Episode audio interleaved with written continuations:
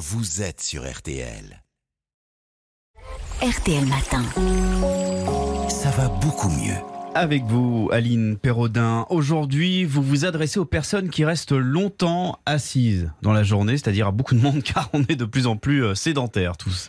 Ben oui, parce qu'au-delà de 8 heures par jour passées assis ou allongés, on est considéré comme sédentaire. Selon euh, l'ANSES, l'Agence de sécurité sanitaire, 95% des Français sont exposés à une détérioration de leur santé par manque d'activité physique ou trop de temps passé assis. C'est énorme, 95. Énorme. C'est énorme. Avec le, bah, il faut dire qu'avec le numérique, hein, beaucoup de choses sont désormais à portée de main. On peut commander ses courses, se faire livrer à domicile, bref, rester sur son canapé et faire venir les choses à soi sans être obligé de se déplacer. Le télétravail qui permet de ne faire que quelques pas de son lit à son bureau, un peut aussi renforcer la sédentarité. Et c'est vraiment mauvais pour la santé? Ben oui, passer trop de temps assis expose à une prise de poids et à un risque accru de nombreuses maladies chroniques comme les maladies cardiovasculaires, le diabète et certains cancers. Mais la bonne nouvelle, c'est qu'on n'a pas besoin de changer radicalement son mode de vie pour être en meilleure forme.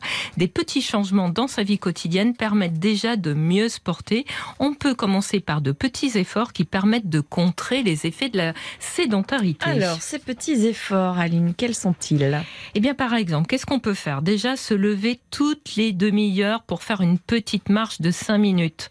C'est ce que viennent de montrer des chercheurs américains. Dans leur étude, ils ont mis en évidence que c'était le minimum efficace pour compenser des effets néfastes d'une journée de 8 heures passées assis. Alors, cela permet de réduire la glycémie, le taux de sucre dans le sang et de faire baisser aussi la pression artérielle des facteurs de risque de maladies cardiovasculaires. En plus, cette marche légère a été bénéfique pour la santé mentale des volontaires. Ils se sont sentis de meilleure humeur et avaient plus d'énergie. Enfin, tous les postes de travail ne permettent pas de se lever euh, toutes les demi-heures.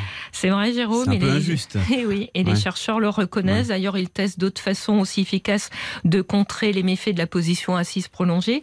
La consigne idéale est de marcher toutes les demi-heures, mais si on n'y arrive pas, on a toujours un bénéfice à se lever, à rester debout et à se dégourdir les jambes, même moins souvent. En fait, l'étude réaffirme l'importance de faire régulièrement des pauses actives pendant sa journée de travail. hein. En plus, il est conseillé, j'imagine, d'avoir à, à côté un, un minimum d'activité physique quand même. Eh oui, pour être en bonne santé, il est important de limiter le temps passé assis, mais aussi d'avoir un niveau suffisant d'activité physique.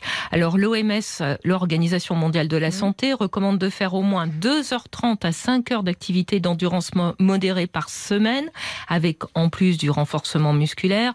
On y arrive en essayant de marcher le plus possible et en intégrant d'autres routines simples au quotidien, comme par exemple préférer l'escalier à l'ascenseur. En plus de cette façon, on peut évaluer sa capacité physique chez un adulte d'âge moyen.